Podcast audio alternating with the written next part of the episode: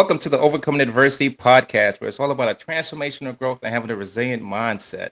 Before we get started today, make sure you like and subscribe to the channel. I'm your host, Michael Allison. Today we have on the show a phenomenal guest. She's a really good friend of mine. Her name is Felicity Nicole. She's a speaker, a coach, and a best-selling author.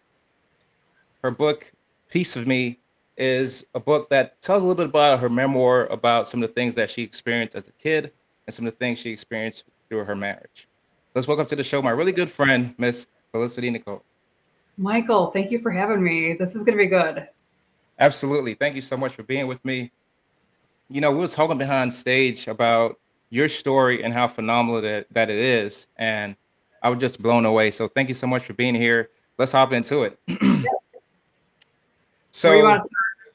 yeah, let's let's actually let's just hop into the book. Uh, tell us a little bit about the book. Uh, what inspired you to write this book, and how did you make it become a bestseller? Yeah, I, oh my, international bestseller. Let's not forget that. I'm absolutely, like, absolutely crazy. I'm like, thank you, Lord. Um, you know, I grew up a childhood trauma survivor, domestic, which uh, domestic violence. Like I was literally, and I thought it was normal. And so, what inspired me to write this book was my parents in twenty thirteen died three months apart from each other. And when my mom passed away in June, I knew I needed to start writing my story, because what I endured from childhood up to that point, there is a bigger reason to my why. And yeah. so I had to start putting something on paper. And that's where the writer begins, is you just start brain dumping. Um, I grew up in a family where my dad had a duality. He was full-time at the railroad, and then his nighttime job. Yeah, he was a bit, uh, bridge and building foreman for a Chicagoland railroad, and a very handsome Hispanic man. And yeah, his nighttime job, he was an enforcer. So he brought a lot of blood back to my family. And wow. When I was ten, I don't remember him. And I say that in the book. I don't remember many memories of him being around, which is odd. Um, so I'm assuming it, it is very telltale truth of what my mom had stated, that he just was very um, in and out. I always think of that song, Papa is a Rolling Stone. And I'm telling, I love it, but that's my dad. And he's in peace. But that, that was my dad, because he was just never around. But what pivotal point was, I witnessed my father at the age of ten attempt to kill my mom. I walked into the chaos, because us kids, I'm one of four. My sister is eleven years older than I am. So my mom and dad had her when they were sixteen. Wow. Yeah. Yeah. That, that's, and that's a super young age. Wow. Yeah. And my mom, and it's so funny, because I put it in the book that my grandmother, who's a war bride, blames I Love Lucy. I know. To this day, I'm like, okay, I'm like, Nan, seriously? She goes, that show, she should never have had her watch it. I'm like, oh my God. Get over it. It happened. They had kids. They got married. It is what it is. We were brought in for, I'm a believer that we come in with soul contracts. So we mm. come in to serve a purpose in this life. And, and if we get it right this time, then we maybe we'll have a better life next time. I'm one of those. I'm an empath, spiritual healer. I'm studying to become a shaman. So when my dad attempted that, and I walked in on that to see my mom on the floor with her head split just wide open and all this blood pouring out, I knew that the average response would be from a ten-year-old probably would be a little chaotic and, oh my God, my mom, my mom, what happened? You know, mm-hmm. However, my response was I grabbed a bunch of toilet paper and I walked over to her and I just started to dab the blood away. And I said, it's going to be okay. It's going to be okay. You know, you're the second person that told me about being an empath, and it's crazy enough that you tell me that, but their mom experienced a traumatic experience too during their passing, and they did something I guess, unorthodox in regards to like a reaction compared to what the normal person you think would do. So to hear that, it's actually um, not surprising, but surprising to hear that and think of what someone would do, especially at ten years old. That's your mom. Mm-hmm. To see oh. your mom at, at, in this particular state, um, that's actually um, unbelievable. So you experienced some traumatic things. You have one of four kids, and knowing we, we spoke a little bit about like me being on the railroad and working on the railroad, and I know what that experience is like, as it, it is a grueling, on-calling type of job. And to have a father and a mom in a household where you know that, I guess typically you're supposed to grow up in a household where there's love, there's nurturing, and these types of things that's supposed to take place. And unfortunately, it seems like that may, na- may not have been your experience. Can you talk a little bit more in regards to what was it like for you as a kid, seeing that and your interaction and your daily upbringing in regards to like going to school, dealing with your friends, engaging with your friends, engaging with your siblings, engaging with family members to see you guys come over and talk to you guys? What was that like for you guys? Yeah. That's an awesome question, um, because I thought it was norm. But after that incident, my mom shut down emotionally and mentally. So she was emotionally unavailable for us three kids because my sister was an adult by now. Mm-hmm. Um, so I explain our household in the book, like Lord of the Flies. It was very much who was going to fight for the hierarchy. Mm-hmm. And the unfortunate circumstance about that was there was nobody to um, form a family unit or or put a consequence to the behaviors that did exist. Now, um, I write it with the utmost compassion, but the reality of it is we were a bunch of kids that didn't know how to filter what was going on emotionally. So we took it out on each other to the point to where I would would just be beaten up, and you call it brother-sister rivalry, but would just, I my My ass would be kicked all the time. And it was it was considered normal. My mom would say, you had to come in. That's what it's like living with brothers. And there was nobody to protect me. And so my nickname in my household, my family, is Wheezy. So Wheezy didn't have anybody to protect her. Wheezy didn't have anybody to grow her and tell her, like, this isn't right or or what's going on. So Uh, we were poor too. I remember the government cheese, the old hunk of government cheese sandwiches for school. Um, but in relation to friends and things like that, we were we were we were good hoodlums. We grew up in the south suburbs of Chicago. We were we were brash. We were loud. We played football. We played baseball. We played army. Uh, you know, she eventually put us in a private school in the next town over because she just thought we needed better education. And that's when my eyes opened up to like, whoa, this is what families are like. Mm. I remember going to a friend's house and staying for dinner, and I had to have been about fifth, fifth or sixth grade. And we're sitting around their dining room table, well, in their kitchen. And I'm like, really?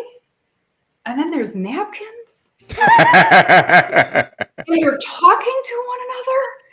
It was just like bizarre world, but that was my like first experience. And I glued myself to my South Holland friends because mm. I love that. I, lo- I love to see that because I didn't get that at home. So I'm going to take it that you grew up a tough cookie. Oh, yeah. Oh, yeah. Yeah. Seeing all that stuff, I, I just knew that you have a, a thick skin and you could probably take a lot and deal with a lot when it comes to um, just some physical things. But I wanted to talk about mentally and emotionally. How did that affect you growing up? And I know you, you spoke about it in your book, but if you could share with our audience for someone that may be a kid that's experiencing that right now or something like that, what was that experience like for you and what emotions were you dealing with? And did you think that was normal in regards to like masking it, or how did you, how did you express yourself when you were dealing with these type of things? So the expression was through was just through the anger and the hostility with one another in the family. That's mm-hmm. how we express it. I, I believe the emotion was completely lost. So I was lost. I had no direction. I didn't know who I was. I didn't have anybody to help direct me. Um, I had some good teachers that believed in me, but that was about it. In regards to filtering that emotion, I wouldn't actually start tapping into that until my mid-thirties. Wow. I know. I, I went complete, this is normal. And I speak about this in the book about, you know, your generational trauma, because my mom married an abuser and we come from a narcissistic family where everybody was put into a box. And so I was coined the child that wasn't going to go anywhere. Mm. I was the one that was always causing trouble. I was the one that dropped out of high school. It's just Felicity, ignore her. I mean that, you know, just ignore her, just ignore her when those are cries for help. And I would push that envelope as a cry for help. And she just kept ignoring it. So um, I'm like, I'm going somewhere with this. What impacted me the most was that groomed me into my first marriage, which was that repeating pattern with my first, it was my first husband was a severe alcoholic, bipolar. And I then, too, repeated my mom's pattern. I was married to an abuser. Oh, my God. Yeah. Okay. Um, it seems like I'm hearing some of these uh, similar uh, stories where there's a pattern. And mm-hmm.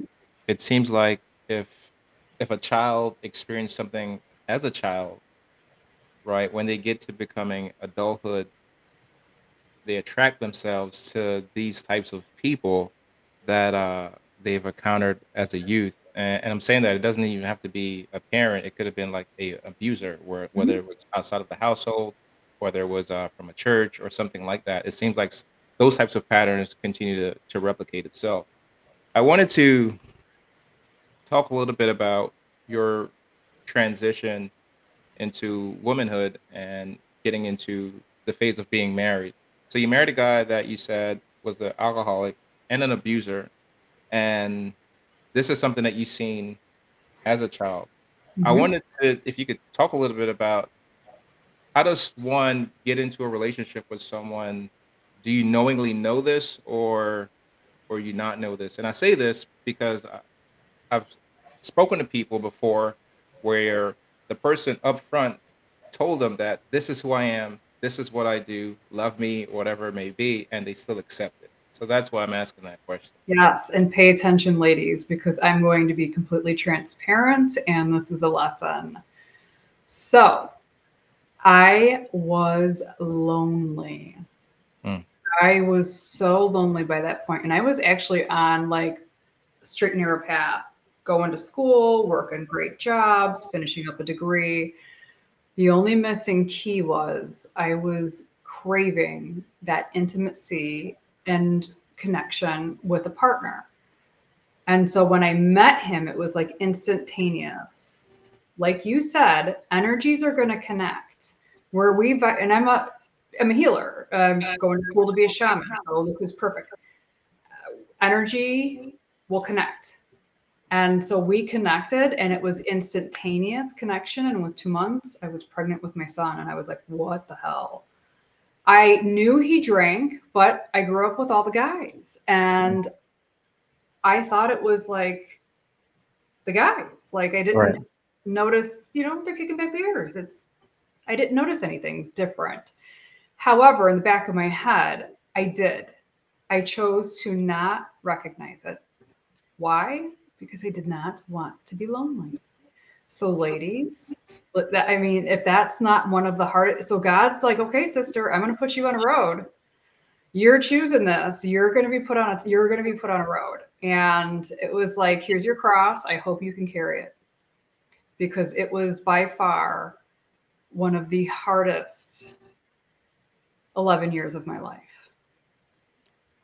Well, I could only imagine. So being in this situation, I, I guess I'm thinking if I could picture myself in your situation a little bit, um, did you have girlfriends? Did you have friends or anybody like that in your circle? Did they encourage you to stay in this relationship, or did they say you need to get the hell out of this? This is not where you belong, that sort of thing. Was there anybody inside of your ears or inside of your circle that was talking to you about being in this type of relationship?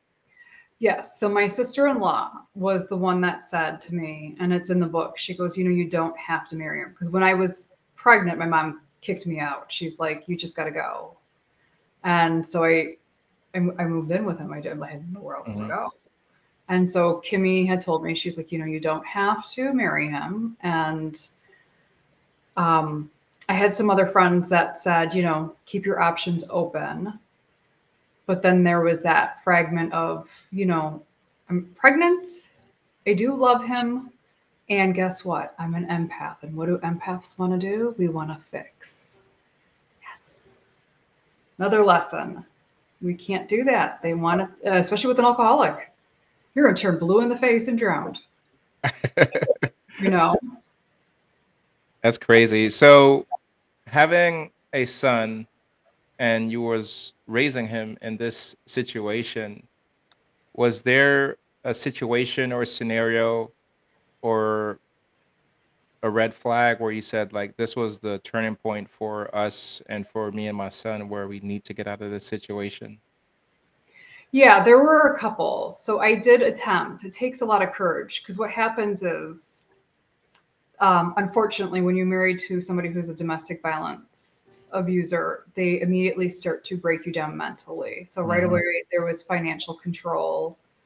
Um, I didn't have access to that. And I was then starting to be torn apart mentally. You know, you're overweight, you're unattractive, you can't get a job.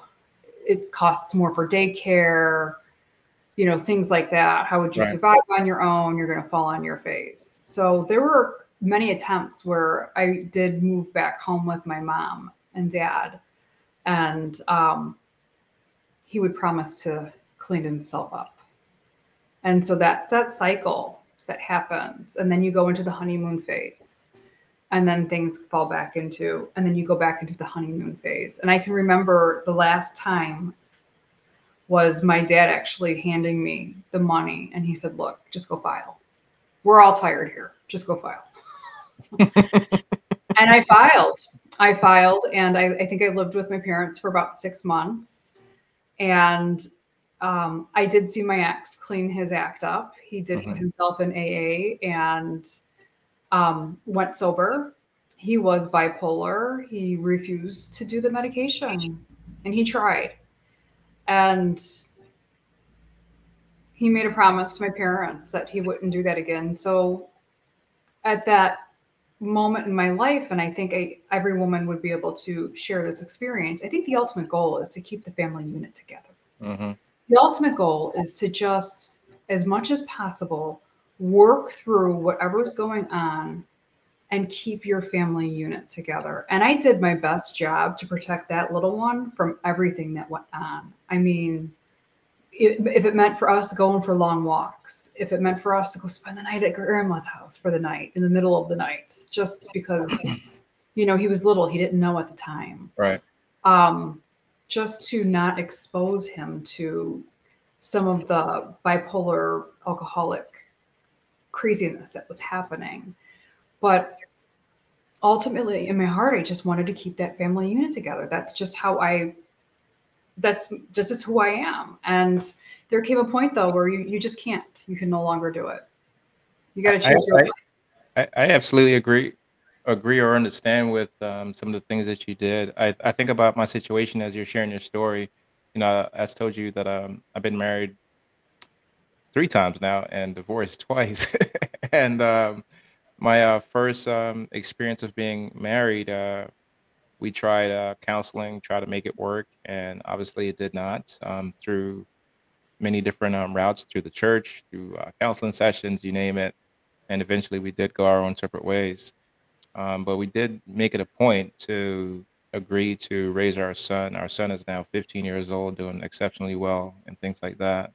And then for my second marriage, I was in a uh, blended uh, relationship And uh, that was a new, a new challenge for myself as well. And um, eventually, after six months, uh, we actually uh, went through a divorce, separated, and uh, we kind of went through the same same uh, process in regards to trying to get help and trying to work on ourselves, work on myself as well. I was not perfect at that moment, you know.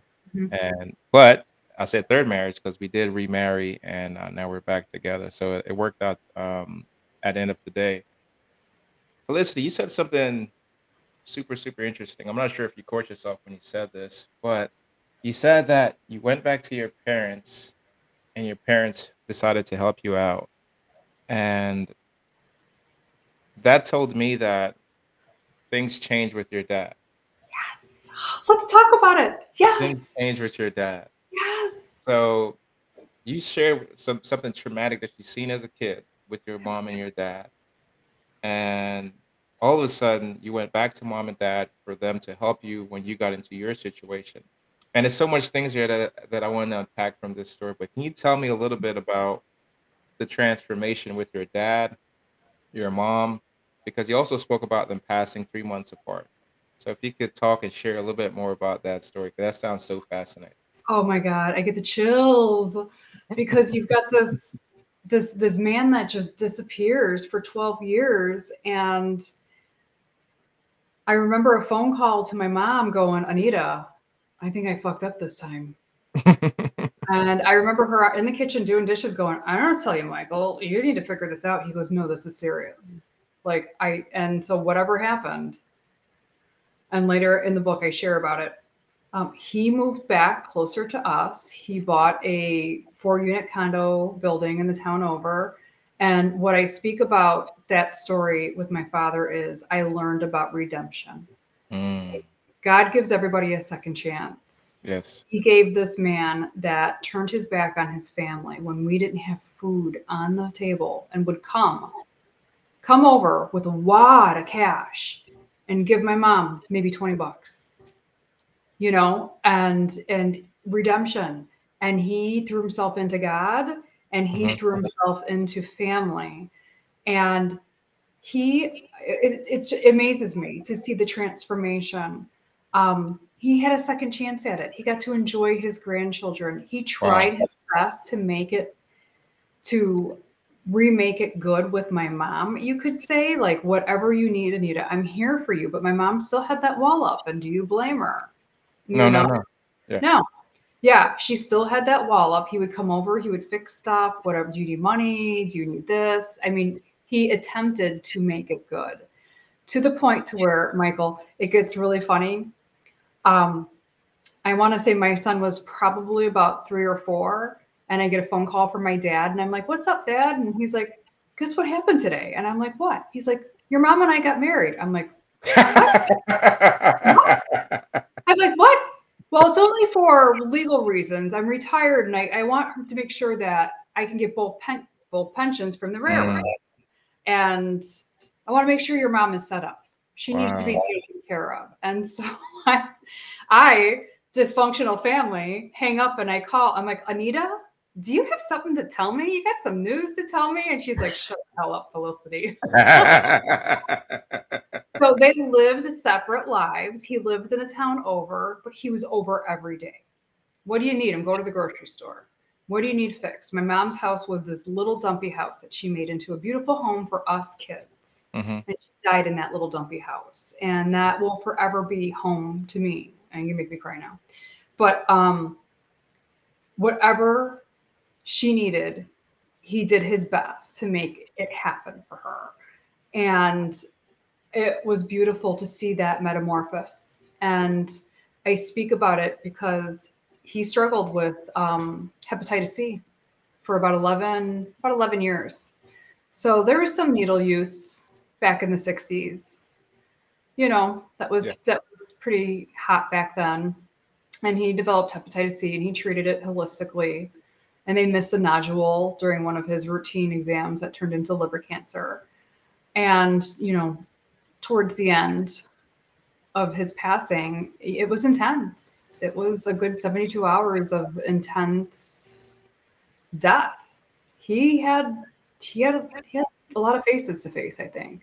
And he openly admitted prior to him dying um, that he was afraid of death, and that he told me during one of our lunches out that if he didn't pay a certain man back the one hundred twenty thousand dollars, that he would have been killed. So he's like, I paid it back, you know? And I remember when my dad was on his deathbed, that man coming to see my father. And I remember just standing there in the doorway like this, just looking at this man as he's hovering over my dad. And I could just feel his energy because I'm an empath, you know, not a good man. Say what? Yeah. He wanted to pay his respects. Yeah.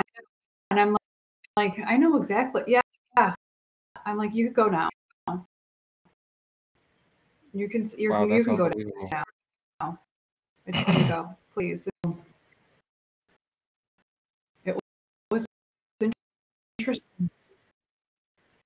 Yeah. yeah.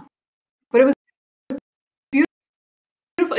It's, it's beautiful if you think about, about it, because I, and my, I really do think we might, because for pass away through, you know, I, I do. I think she loved him. I think it was just, it's the pain that happened in the relationship, and she never, she never addressed it. She never unpacked it. She never sought help.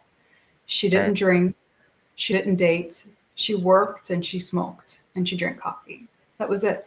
And so seeing that taught me that I need to live, and I need to live to my fullest, and I need to push myself as far as I can, because I don't want to be in that box of, of fear. Absolutely. Of, yeah.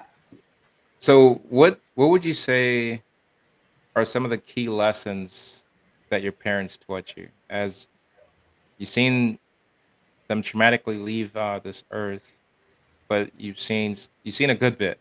You've seen a good bit. What what are some lessons that you you would have as some key takeaways from your parents? Oh my God, therapy is number one. Like, I, and I can't preach that enough to my clients. I think everybody should be in therapy, whether you know life is good or not.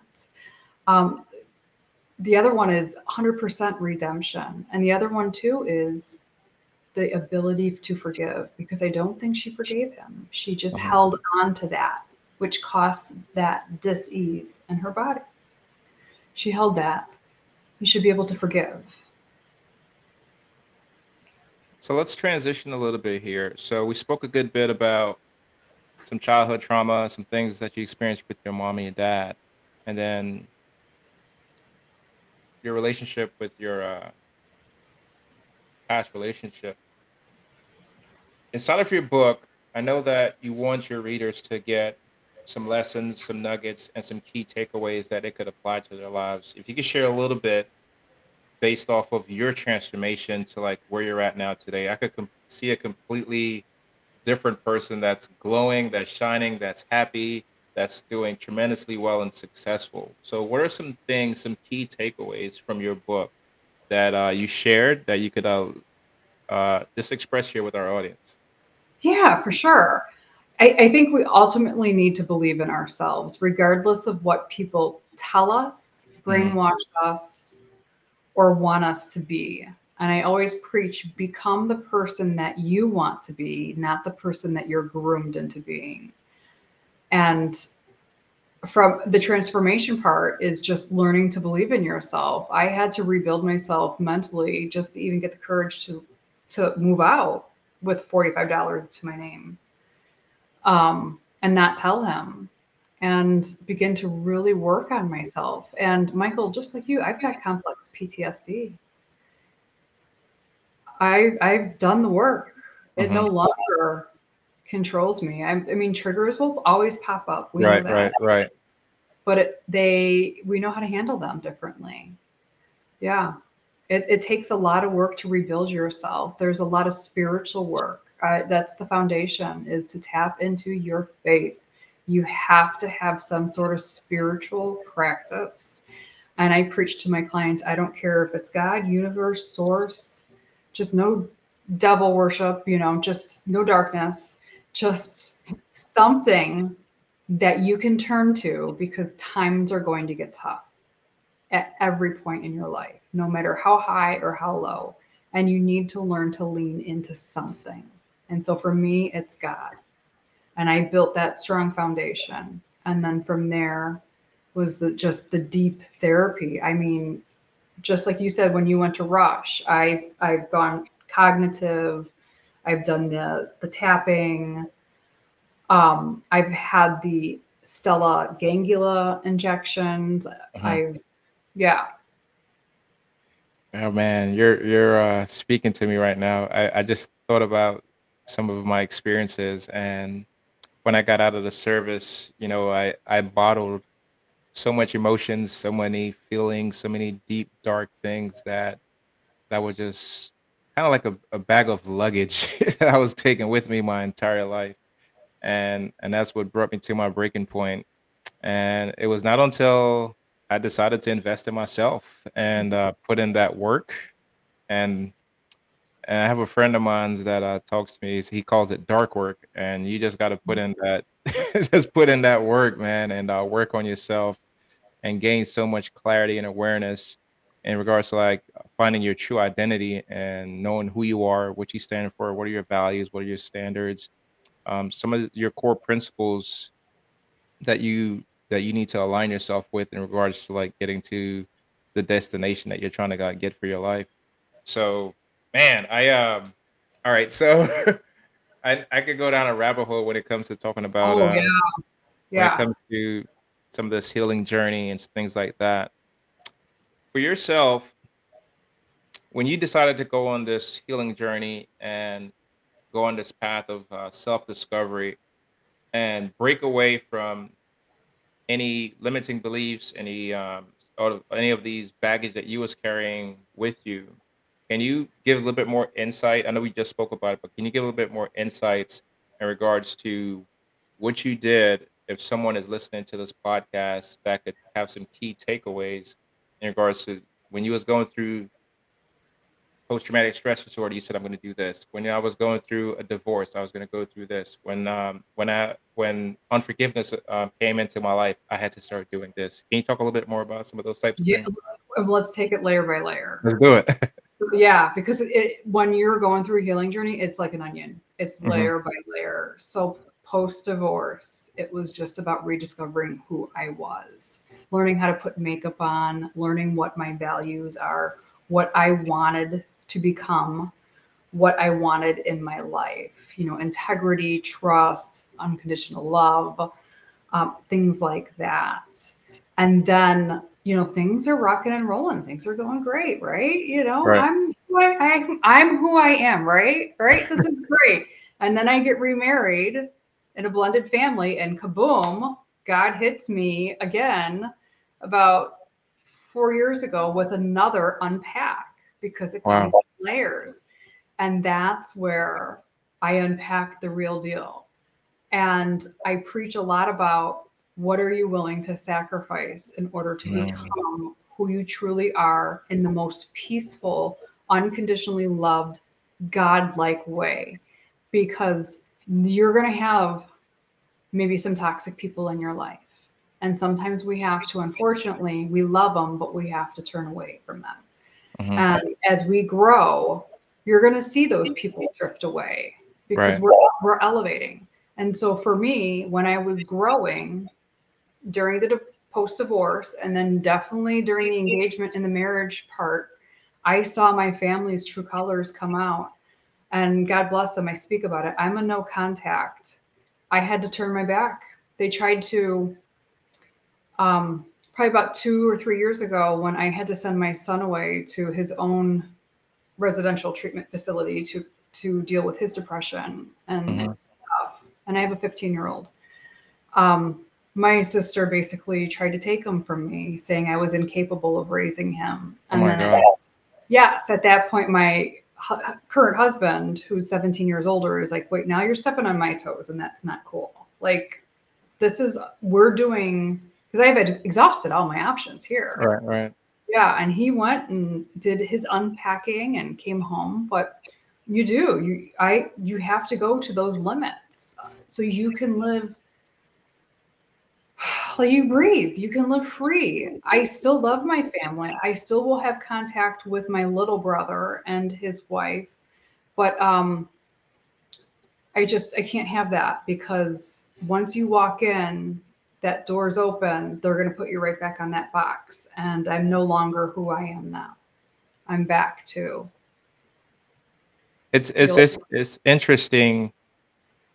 Me and, me and a mentor of mine's, um, Chris Howell, we're talking uh, about, like, as you, as you evolve and you continue to progress and you continue to get to different levels, um, if people are not progressing with you, they either come to the level of uh, disgruntledness, or mm-hmm. it's going to come with a level of where you're going to have to be much more self-aware and see who's for you and who's against you. And he even added to that, he's he's always talking to me like the power of saying no and knowing when to say yes to things and saying no to certain types of things. And he loves this word uh, he's taught me is like, who is in alignment with you when it comes to like the power of no. So when you when things are not in, in alignment with like where you're trying to go, you need to ask your question, is this in alignment with what I'm trying to do? Is this person in alignment with what I'm trying to do? And if it's not, you need to make some tough decisions. And it sounds like that's what you were doing. Mm-hmm. And the other thing that you mentioned was family. And that's a tough barrier that some of us won't let go, or is, or is not willing to let go because of hard. It's hard. You know, at, at some particular point, sometimes these are, you could shed friends, but, but when it comes to family and things like that, they're the ones out for the funeral, for the get-togethers, for the um, birthdays, for the weddings, you name it, they're involved. You know what I mean? So it's hard to shed that. Can you, how, how did you get past saying, I'm going to have to make some of these decisions for myself and not worry about what other people think? It was, I had to protect myself and my son, because I knew that they're, it's poison. They're poison. It's poison. Mm-hmm. My son opened up during his experience in Utah and openly admitted that when he would stay at my sister's house, because at one point I was working three jobs when I was oh, wow. single, that um, they would talk bad about me. And mm. that's where he kind of created a lot of his resentment towards me. Wow. Yes. So we knew that they were, that they're poison. Um, so I'm not saying I, I don't love them. I just know that they're poison. And yes, they are not in alignment. And I work with King Solomon. He's one of my spirit guides. And it's to the point now that if that person's not meant to be in my life, they're just plucked out. They're like, you're just plucked out. Like, I don't even have to worry about it. I don't even have to ask the question. They just vanish. And it's so nice when you elevate that high. But it is the hardest decision to make, because you are going to feel You're going to feel lost. You're going to feel orphaned. You're going to want to crave. You're going to crave family, and you're going to cry about it, and you're going to try and make new family. And slowly but surely, I trust God's plan. And I know that I will have new family, because I speak about it. I'm very transparent in the book. I don't have a relationship with my stepkids. I love my stepkids dearly. I love them both. They're adults, but I don't have a relationship with them. One's in Montana, so it's a little hard. And the other one's close by. And I had to reparent her when she was living with us. And I can have a ghetto parent in me, you know? So I I had, we're, I had a thirty-year-old. Like, we need to get together. We, she needed to become a woman. We need to teach her how to do bills. Like, no, mom and dad did not do that. So I had to do that. And I'm, I'm rough. I can be rough. And so I was a hard parent on her, and that ruined the relationship. But she is successful now and on her own and working for her dad's company and doing amazing. Um, but that was because of my ghetto parenting. um, but I do, I miss family, but I do. I have in my heart, I know that God will bless my son and I. Um, And I write that, I think, even in the book, that I hope one hundred million men show up for my son, because there's a point that he comes home and he's having a meltdown. And I'm like, oh, shit, P T S D trigger. I'm like, oh, oh my God, we're, what? I just paid one hundred forty-nine thousand dollars and this is happening again? No. And I'm like, crap, what's going on? And so I'm listening and I'm just listening. And I'm listening as he's having this meltdown. And we had just left one of um, his travel ball baseball organizational meetings where it was a room of like two hundred people and all dads and two moms. And at the end of it, I've got this fourteen-year-old that just starts to cry. And he's like, I just want a dad. I know. I know. And I hugged him. And I said, you're going to get there. You do. You're going to, promise me, you're going to have one hundred million men show up for you. You know, because at that time, my husband, um, he's just not emotionally available. He's not emotionally available for me. He's not emotionally available for his kids. He just doesn't know how to do that. So that's something he's working on at sixty-three, going through his healing journey. It's amazing. You know, I said, I just said, you know, Evan, it's his phony name. I don't want to give his real name. I'm like, you will have that. And for the first time this summer, my husband did travel ball baseball with my son, and they went all over the place. And it was his choice to do. And if that wasn't divine intervention, as as my son Michael gets his gets his permit at the age of fifteen on a Friday, okay, okay, and I'm on the couch, have post gallbladder surgery recovery, literally like one day in. So he gets his permit on a Friday, and they have a travel ball tournament in, let's say, like four towns over. What does my husband do? Sure, you could drive. Hits, puts him on two ninety-four on the expressway. And I'm like, what? He's like, it's fine. I'm like, oh my God. I'm like, don't do that again. I couldn't believe it. I'm like, oh my God. But that, so it's happening. That part is happening. And it's going to happen more, and it's going to grow more. That abundance comes when we enter that abundance energy vibration. Absolutely. I believe it will happen. Um, I believe it will happen. You said something at the beginning of this uh, conversation, and I have to bring it back up because I just spoke about it, and it's resonating with me as you said it. But for myself, I uh, felt that I was lacking a lot of things, and you mentioned some of these things, but when whenever some things are removed from your life in regards to like your family members, but God will fill whatever you lack as you progress and get to wherever you're at in life. So if he needs to replace that person with another person, if he needs to fill it with something else, he always does that. But what was key for me with what you said was when I was screwing up and I was making mistakes, I was doing things on my own. But it was not until I was reading through what King Solomon did for him to become the wisest man and the richest man in the book.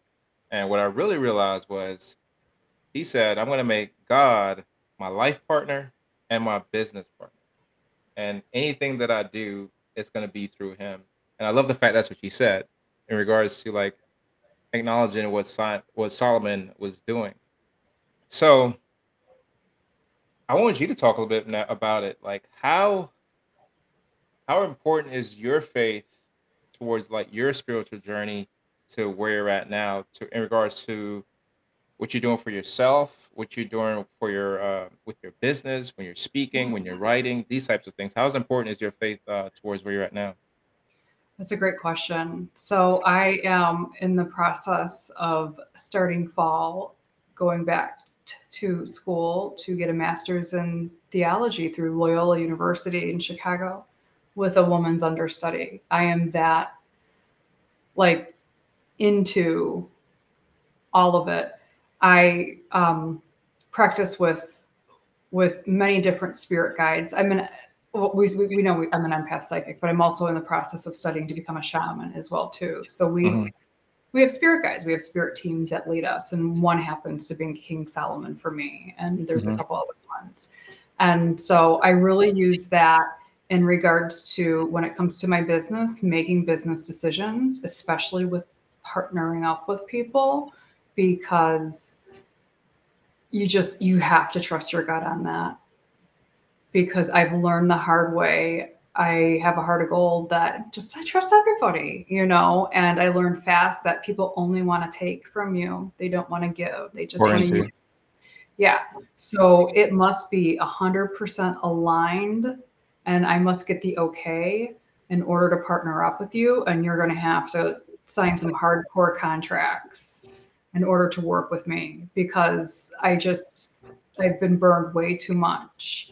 And I think that's what's, and I think having that boundary is just a nice, safe, protective boundary. In regards to my clients, I help them build their spiritual practice as well. We start slow by trying to figure out where they are, where they want to go, where, how did they grow up with? Because typically we grow up with a Christian type basis, and we, we lose track of that. And I try to connect them to that. If not, then a different type of source, just source energy.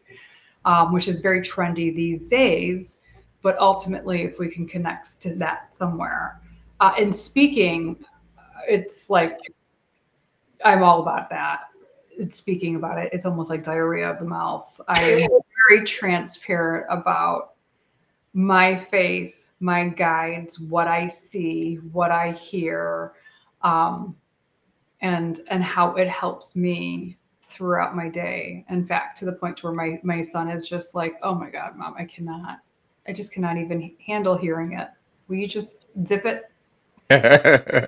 I'm like, but I'm telling you, you're going to go down the wrong road if you choose, you know? So, but that's his journey, right? That, that's detachment. And that's the ultimate place we need to get to, is relationships. We, you love from a detached point of view, which means you can be you, I can be me, we can love one another unconditionally, but what you're doing doesn't necessarily affect me. And I speak about that because it's just one of the emo- most emotional freedom type of ways of loving. I am truly, truly inspired as I'm listening to you and hearing your story. And man, it's so amazing to hear the transformation in your voice and through your story. And now you're applying that within your company. Um, I'm going to ask you to tell me a little bit more about your company. Um, who do you guys work with? Who do you guys service? Um, who do you guys help? Because uh, I'm truly, truly inspired by that. Uh, as I, my follow-up question will be around your son, but I do want you to talk a little bit about your company so I can learn a lot more about your company. Yeah. So, you know, it all started when I queried Pieces of Me. I got I got a letter back. It was pre-COVID, like right before COVID hit. And I was working in the veterinary industry. I spent twenty-two years doing that in and out, mm-hmm. hospital management.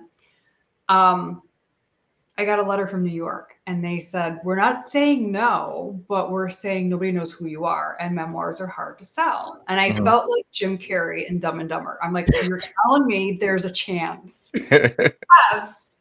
And I asked my husband, I'm like, okay, can I please quit and build what I want to build? And he knew what I wanted to build, which mm-hmm. is She Is You. Sheisyoumag dot com. Basically what we are is a community for midlife women that are seeking healing and reinvention and revitalizing their lives in a community atmosphere.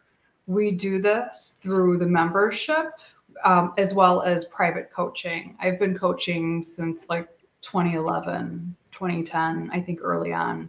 Mm-hmm. I certified. I've been helping women and I, I love it. I absolutely love it. Um, I think the membership is fantastic. And what we do is we do monthly group coaching together.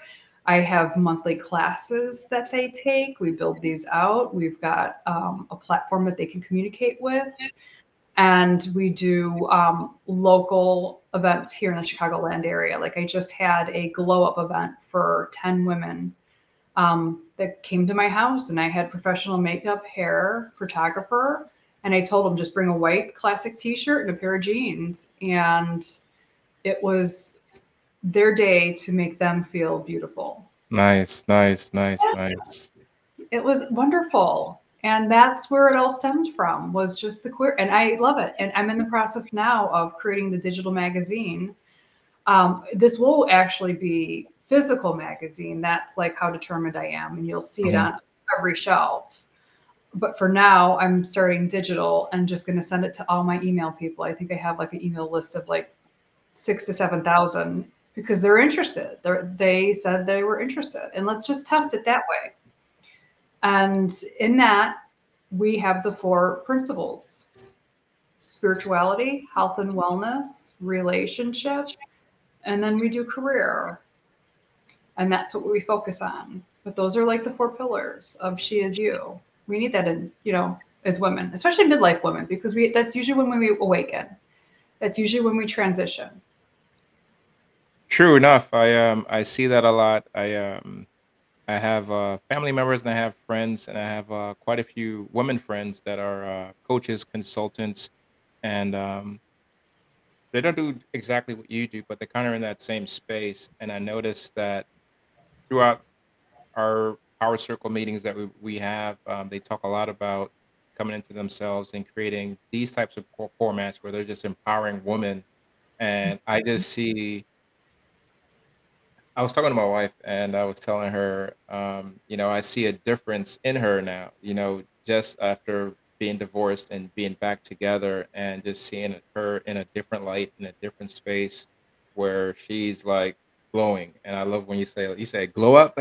so um, I um, I love seeing that in her. And I just love seeing that uh, in women. Um, I know I'm a man, but I would like to um, get a copy of the magazine whenever um, you, put, you put out your next copy. Yes, yes, yes, definitely. I'll need your email for sure. I right. have it. Yeah, and, I'll, have um, it. Yeah. I'll, I'll share a copy with my wife too as well. I think she probably would be interested as well too. Awesome, thank you. That's, I yeah, that's what I do. That's who I am. Right, uh, and I'm in. What's amazing is, we'll just break the news here. I've got my second book that I've already started writing. Oh, really? Tell me about it. Let's yes. talk about it. Yes, because we're looking at publishing it early next spring. Oh, wow. Is, Congratulations. Oh, yeah. I'm on. I'm on. Yeah. I'm like one of those. I go, do, do, do, do, do, do. That brain goes. Um, we are going to write about the higher consciousness approach to forgiveness, because that's ultimately what this journey has been about for me in my life. I love it, because now I, I know that you're operating on a super, super higher vibration. And it seems like, and it's just like what you were saying, like when you're on a different level and people are not on your level, it's just, you're just operating at a different frequency, man. It's just different. Mm-hmm. It doesn't mean that they're less than. I'm not. No, no, no. Not at all. In fact, you hold more compassion no. for them. Absolutely not. So I wanted to get to this, and if you could tap into this a little bit more, um, your son. Yeah. He's experienced a good bit and seen a good bit, and I'm not sure how much you've shared with him, but the impact of your experience has impacted him. Yeah. How has that inspired you to lead the charge in regards to making sure that you're a role model, you're an example, you're making sure that he's in the best situation, the best life that he could live, and ultimately be successful? And I'm saying that as you're someone that has experienced different relationships in regards to either with a spouse or through a blended family and things like that. So you know what the dynamic in relationships are mm-hmm. with kids and your kids and so on and so forth. You know, uh, Evan, he is a old soul, so he's going to have a, he's going to have a journey. He's at a fork in the road right now. So he's going to be mm-hmm. in high school next year. And I'm blessed that for having a fifteen year old, all he wants to do is play baseball and fish. I know. I love him so much, but he's so emotionally closed off, and I don't blame him. He's so, when he's ready, he'll have to unpack again. He still sees his therapist that he saw when he was away. Um, we work with him weekly, and I consider that man family. Mm-hmm. But uh, when it comes to emotional things, you know, he's got a lot of his dad's energy in him. And so I hope I'm a good role model with him, but there's I can see the jealousy, unfortunately. And we're talking about a child here, so we're not talking bad. We we talk we hold we hold the energy for love and compassion.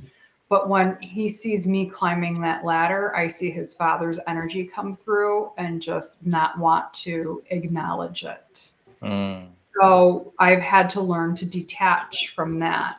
Mm-hmm. Um, he'll maybe text me and say, look, I can't tell you good job, mom, but don't, you know, like that. Mm-hmm. So, and I understand that that's really not him. That's just his dad's energy kind of coming through.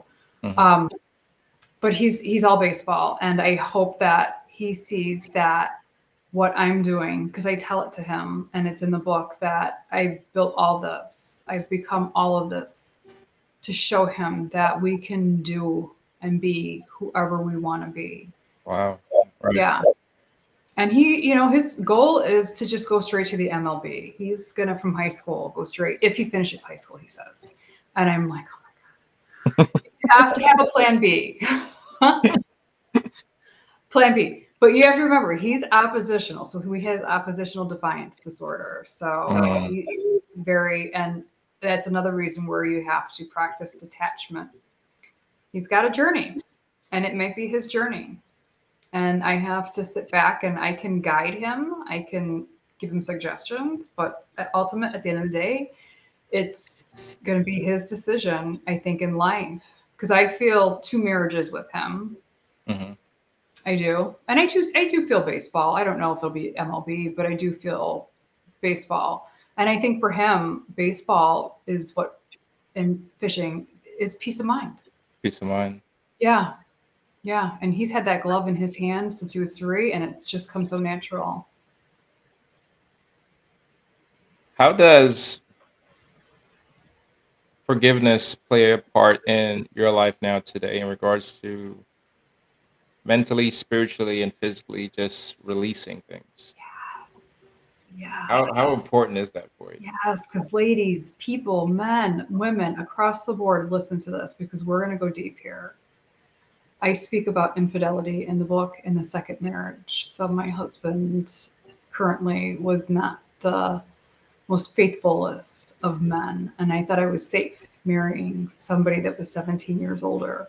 So I held a lot of resentment and a lot of anger towards him, which really was, let's take it deeper, my inner children, because with him being seventeen years older, he fulfilled the little girl in me as a father figure, mm-hmm.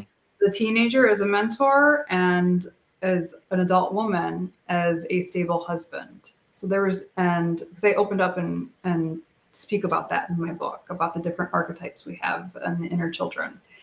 And that was the hardest one to let go, because I felt betrayed and I felt not good enough. And I speak about that.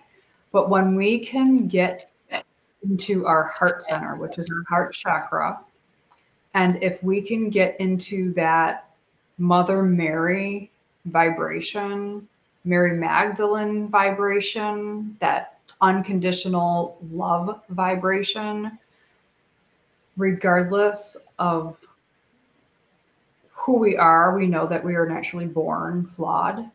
I mean, we can just go back to the Bible and see that, that man is just, man's been screwing up since the get-go, and God yeah. still loves us. Yes.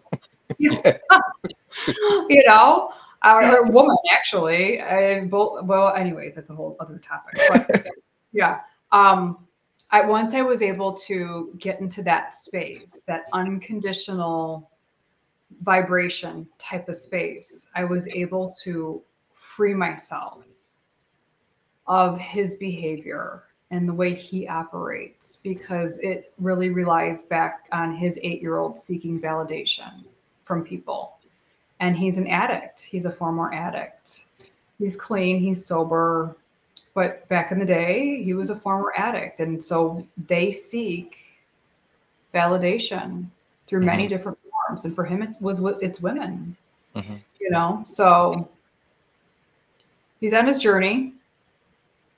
I wish him the best of luck. It's hard at sixty-three. I laugh sometimes. You know, I'm a tough one. I'm like, good luck with that. I've been there. you know, but sometimes I have to guide them too, because I, I feel, I feel bad at sixty-three, not knowing who you are, but I have, it's detachment. It's beautiful. Yeah. It's, it's a tough thing when it comes to, um, forgiveness. Um, I know we spoke earlier about carrying around baggage and things like that, when it's like, who is, who is forgiveness for? Is it for me or is it for them?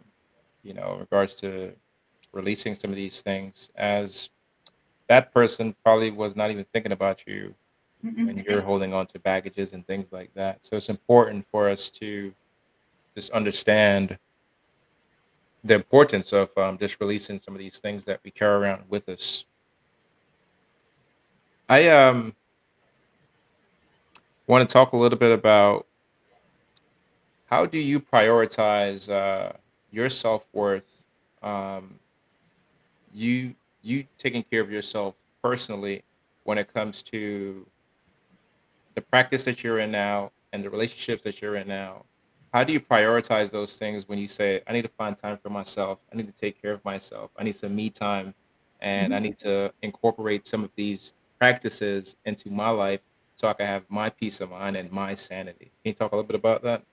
Yeah, absolutely. So we are working on in our relationship that it, it's okay to not be so together all the time. Right. That, you know, um, it's actually healthy that I can go do my thing maybe for a day or two, and he can go do his thing for a day or two. And that means like going to work and maybe play golf or whatever. I've created my little she shed woman's bedroom upstairs. I know that I can escape to and shut the door, and it's full of crystals and books. And, you know, when I'm up there, he knows not to bother me. Um, and I, I, I just have a firm boundary on this is my time. Mm. This has been a season of rest for me right now, to be honest with you. And, and he knows that, and I've told him that. So I'm like, and the fact that my son loves to golf, those two are out either fishing or golfing, and I'm okay with it. I'm like, you two go. I'm, I, I love to write. I love to read. I play the cello. I love to work out. I'm a huge faster. I eat very clean. Um, and I do a lot of journaling, a lot of journaling. And that is how I feel I keep it together emotionally and spiritually. Now, mentally, I have huge A D H D, so there's just stuff everywhere. But that's, but that's maybe the creative brain. I don't know, but I'm disorganized and can, I'm that hot mess mom that's like, wait, what email did the principal send? Like picture day was yesterday? Oh, shit. But they know me by now, and they know that I'm busy. I've got right. so many pokers going on and in multiple fires, but it's all to build a legacy for my son. Absolutely. Felicity, what was the pivotal moment in your life? Because I've listened to your story and I've listened to your journey, but what was the pivotal moment where you came to yourself and said, this is it, this is enough, and my life is going to go into this direction, and I'm not looking back? When was that moment for you? What, what story, what, what happened? Let, let, let me hear that story. I love that question. I love that question. A year and a half ago, a year and a half ago. Wow. That's what happened. That's how long it has taken me to finally put that boundary down and say, this is what's acceptable. This is what's not acceptable.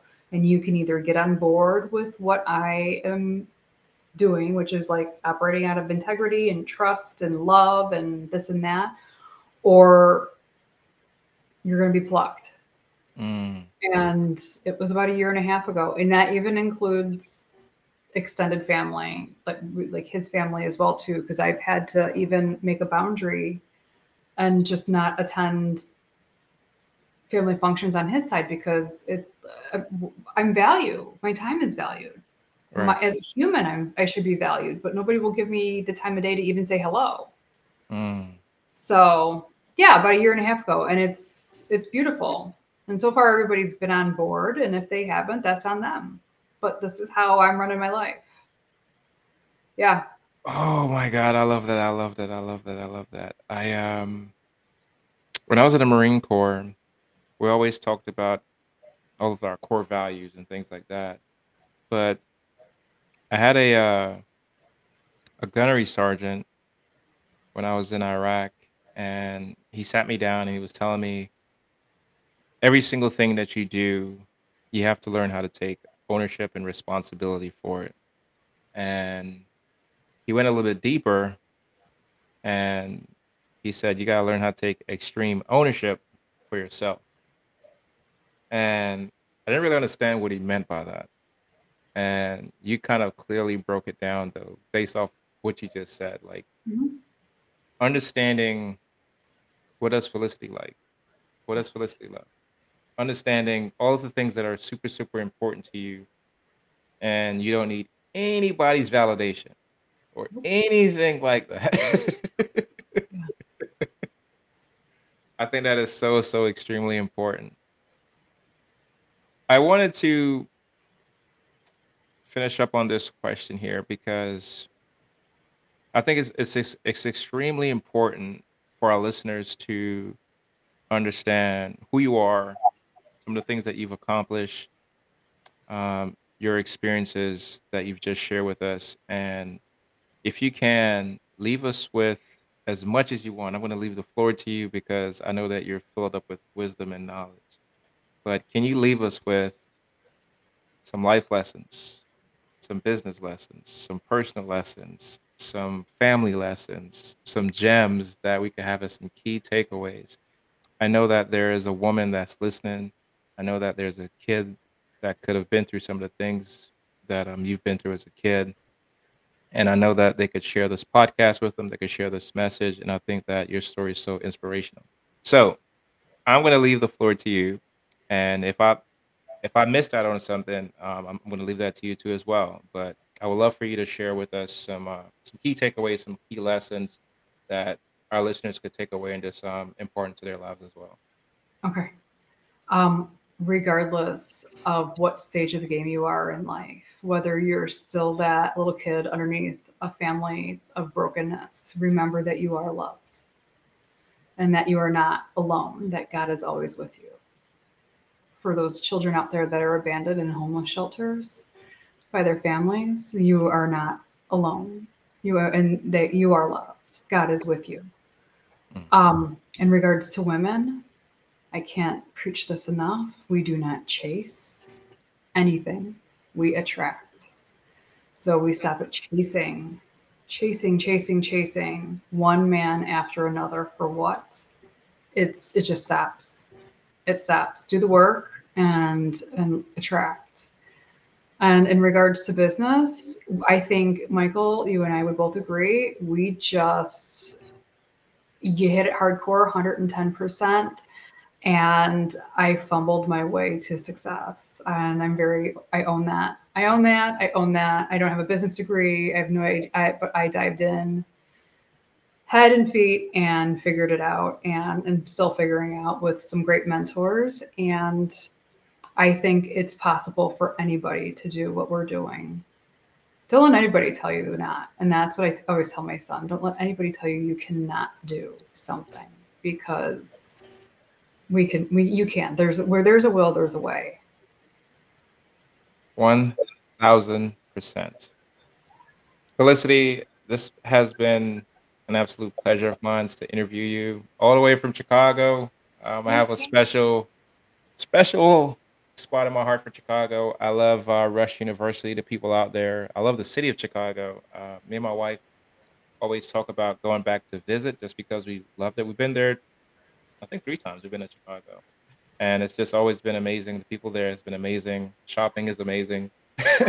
so, um, and I actually will be in Chicago, not necessarily Chicago, but I will be in Chicago here in the next two weeks. I'll be there. I'll be jumping out of an airplane. Are you? Are you just coming to skydive? No, no, no. Um, I'll be there. So I have a good friend uh, with the uh, nonprofit called Oscar Mike. So okay. I'm not sure if you're familiar with Oscar Mike, but if you pull up Oscar Mike, um, I'll be there with them for an entire week. And I'll be connecting with uh, other veterans And um, I'll be helping um, speak with some other veterans and then doing some activities there too as well. But I'm meeting with the um, owner of the company. And then um, there's another guy that's coming there that's um, he's a uh, I don't know how you want to say it, but um, he's in a wheelchair. So he has he, he uses a wheelchair. To, he, he uses a wheelchair to play golf. So um, so um, I, I'll be there to see that and just um, talk to these guys and um, have some fun, too, as well. You know what I mean? So I'll be there doing that. So but, yes, Chicago is a very special place for me as well. I love it. I love it. Good job. Thank you. Thank you. So with that being said, without any further ado, I um, just want to tell you thank you so much for being here. If anybody wanted to work with you, um, do business with you, um, contact you for a speaking engagement, for a podcast, um, inquire about your book or anything like that, how can they get a hold of you? Hello at Sheisyoumag dot com. That's the email or the website. You want my phone number, my address? No.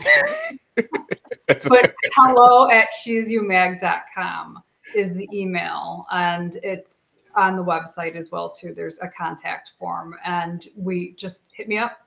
I'm there. I'm there. I'm there at night. I mean, I, I'll take phone calls for clients at night. In regards to speaking engagements, oh, my God, I'm so ready. Yes. Absolutely. It's, it's- absolutely. Absolutely. Well, guys, just another episode that we just wrapped up with my good friend, Miss Felicity Nicole. I hope you guys enjoy this episode. Until next time, we love you. Peace. Yes, thank you. Bye-bye. Awesome. Thanks. Can't complain at all. Couple dollars in my pocket, no income and go. Been working on my body, getting healthier. Thank God for clarity.